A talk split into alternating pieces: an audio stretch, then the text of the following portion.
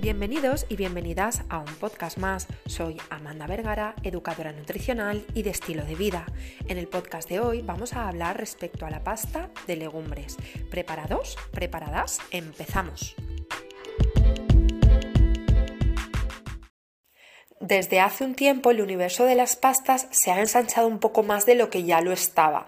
No solo tenemos una variedad de formatos diferentes de pastas, sino que además la industria alimentaria ha ampliado la oferta de este tipo de productos y nos invita a probar una innovación en cuanto a la pasta tradicional, que es la pasta de las legumbres. Se trata de una interesante propuesta que suele estar hecha con diferentes legumbres. Las más típicas son las lentejas, los garbanzos o los guisantes pero también encontramos pasta de azuquis, espaguetis de soja o macarrones de haba. Sus valores nutricionales y beneficios para la salud hacen de este producto un alimento muy especial que poco a poco va ganando adeptos y cada vez la gente lo consume más.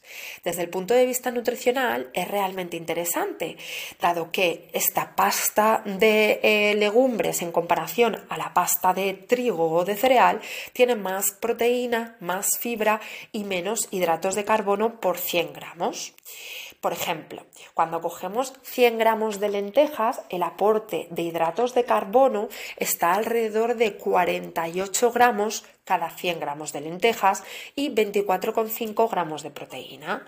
Cuando nos vamos a una pasta de lentejas, el aporte de hidrato de carbono vemos que es bastante similar, alrededor de los 50 gramos de hidratos de carbono y la proteína 26 gramos en comparación con eh, los gramos que te de proteína eh, las lentejas, que eran 24,5, pues muy similar, tanto en hidratos de carbono como en proteínas. Sin embargo, cuando nos vamos a una pasta blanca, unos macarrones tradicionales, vemos que el aporte de hidratos de carbono se incrementan y ya no está alrededor de 50 gramos, sino sube a 75-80 gramos de hidratos de carbono cada 100 y el de proteínas baja, ya no está alrededor de esos 25 gramos de proteína, sino alrededor de 12 gramos. ¿Esto qué significa? Que si elegimos una pasta de legumbres, pues vamos a tener menos aporte de hidrato de carbono, pero vamos a enriquecer más nuestra alimentación con proteína vegetal. Esta proteína vegetal va a hacer que estemos más saciados o saciadas y también va a hacer que no necesitamos tanta proteína del mundo animal para cubrir nuestras necesidades proteicas diarias. Aparte de todo esto, vemos cuando nos vamos a unas lentejas normales que el aporte de fibra está alrededor de 10 gramos, en concreto unos 9,6 gramos de fibra por cada 100.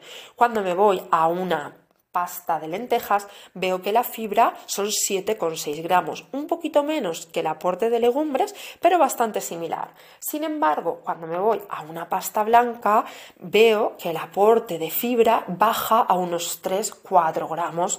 ¿Esto qué significa? Pues que aparte de la proteína, que es muy saciante, contra menos fibra meta en mi alimentación, menos saciado o saciada voy a estar. Es decir, el aporte que me va a dar unas lentejas eh, en forma de pasta va a hacer que esté más saciado o más saciada por el aporte extra de proteína y fibra que el de unos macarrones normales tradicionales. Esto hace que sea más interesante ¿no? este, este, esta pasta de, legumbres.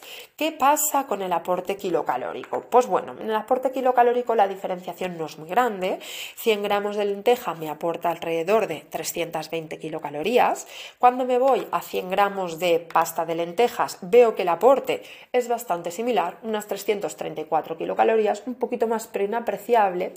Y cuando sí que me voy a, ese macarrones o, a esos espaguetis, a esa pasta blanca, veo que el, el incremento de kilocalorías es ligeramente superior, tampoco bárbaro, pero 100 gramos de pasta pues tiene alrededor de 360, 380 kilocalorías por cada 100 gramos. Entonces podemos decir que el aporte de eh, pasta procedente de legumbre tiene más proteína, más fibra, menos hidratos de carbono y un poquito menos de energía en comparación a la pasta procedente de los cereales. Sin embargo, la pasta de legumbres no sustituye a la pasta tradicional y la pasta tradicional tampoco sustituye a una ración de legumbres, aunque sí que suma. Es decir, una cosa es comer pasta de legumbres y otra legumbres enteras. Lo mejor es consumirla de las dos maneras, tanto la pasta como las legumbres en su versión normal. Em, recordar que la Organización Mundial de la Salud nos dice que hay que comer entre dos y cuatro veces a la semana legumbres. Puedes consultar y revisar esta información en un podcast que tengo respecto a, las legumbres, que es bastante interesante. Entonces, para no cansarnos o atosigarnos, si nos satura un poquito comer tanta legumbre, pues si comemos dos veces a la semana legumbres, pues una puede ser en formato pasta y la otra puede ser en formato legumbre-legumbre. O si comemos tres veces, pues dos de pasta, dos naturales, unos garbanzos, unas lentejas, unos guisantes y una del, aporte de esa, de esa pasta. ¿no? Em, ¿Por qué es así? Porque el aporte de legumbres convencionales siempre va a tener un poquito más de fibra, un poquito más de proteína, como hemos visto, y un poquito menos de hidratos y un poquito menos de kilocalorías que en la comparativa con la pasta de las legumbres. Entonces va a ser ligeramente eh, mejor a nivel nutricional unas lentejas o unos garbanzos que una pasta de lentejas o que una pasta de garbanzos. Sí que es cierto que, pues bueno, pues tiene algunas ventajas la pasta, ¿no? Como por ejemplo, pues que en los niños es más fácil de, introducir, sobre todo en aquellos que no les guste demasiado las, las legumbres, o que, por ejemplo, la pasta de legumbres se va a cocinar de forma más rápida que las legumbres en concreto, ¿no? En recordar que aparte de lo que hemos comentado, que hemos señalado a, cuatro cosas importantes, proteína, fibra, hidratos y kilocalorías en nuestra comparativa, también resulta que las legumbres eh, o la pasta de legumbres tiene más eh, vitaminas y minerales que la pasta eh, tradicional, ¿no?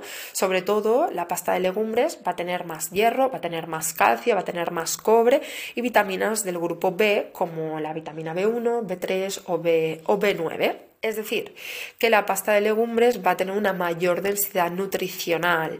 Esto quiere decir que va a tener más nutrientes por cada kilocaloría que nos aporta. ¿no? Eh, este tipo de pastas pues, son bien recomendadas para, como hemos dicho, pues para niños o para personas que no tengan mucho tiempo de cocinar en alguna semana en concreto y prefieren comer legumbres de forma rápida. También para personas que llevan eh, dietas veganas, vegetarianas o flexitarianas, porque va a incrementar su aporte de proteína vegetal. Para deportistas o personas con diabetes, personas que tienen sensibilidad a la insulina y que tienen que tener un poquito más de cuidado con el aporte de hidratos de carbono que, que, ingieren o tenga que controlar más este índice glucémico, ¿no? Porque en la pasta de legumbres pues va a tener un, índice glucémico más bajito que la pasta tradicional. Para las personas también a las que le cuesten saciarse o que tengan apetito a todas horas, la pasta de legumbres va a ser una muy buena opción para que, para que consigan estar saciados y consigan estar bien. También está recomendable para aquellas personas que quieran controlar el peso, porque van a tener un aporte de energía más inferior y también para aquellas personas que son unos pastadictos, es decir, que aman la pasta por encima de todas las cosas y todos los días estarían consumiendo pasta en su alimentación. Tener esta alternativa puede hacerles que su cerebro se sienta un poquito engañado y sientan que están comiendo pasta, aunque realmente no están comiendo el cereal, sino están comiendo eh, la legumbre también para aquellas personas que tengan intolerancia o que les siente mal o sensibilidad al gluten o que tengan sensación de hinchazón eh, eh, abdominal, gases cuando toman mucho cereal, pueden ser también una opción muy interesante a incorporar. Y en general, para toda aquella persona que no haya comentado hasta ahora, eh, pero que quiera mejorar su alimentación, estar bien nutrido y incrementar el aporte de legumbres que está tomando en, su alimentación.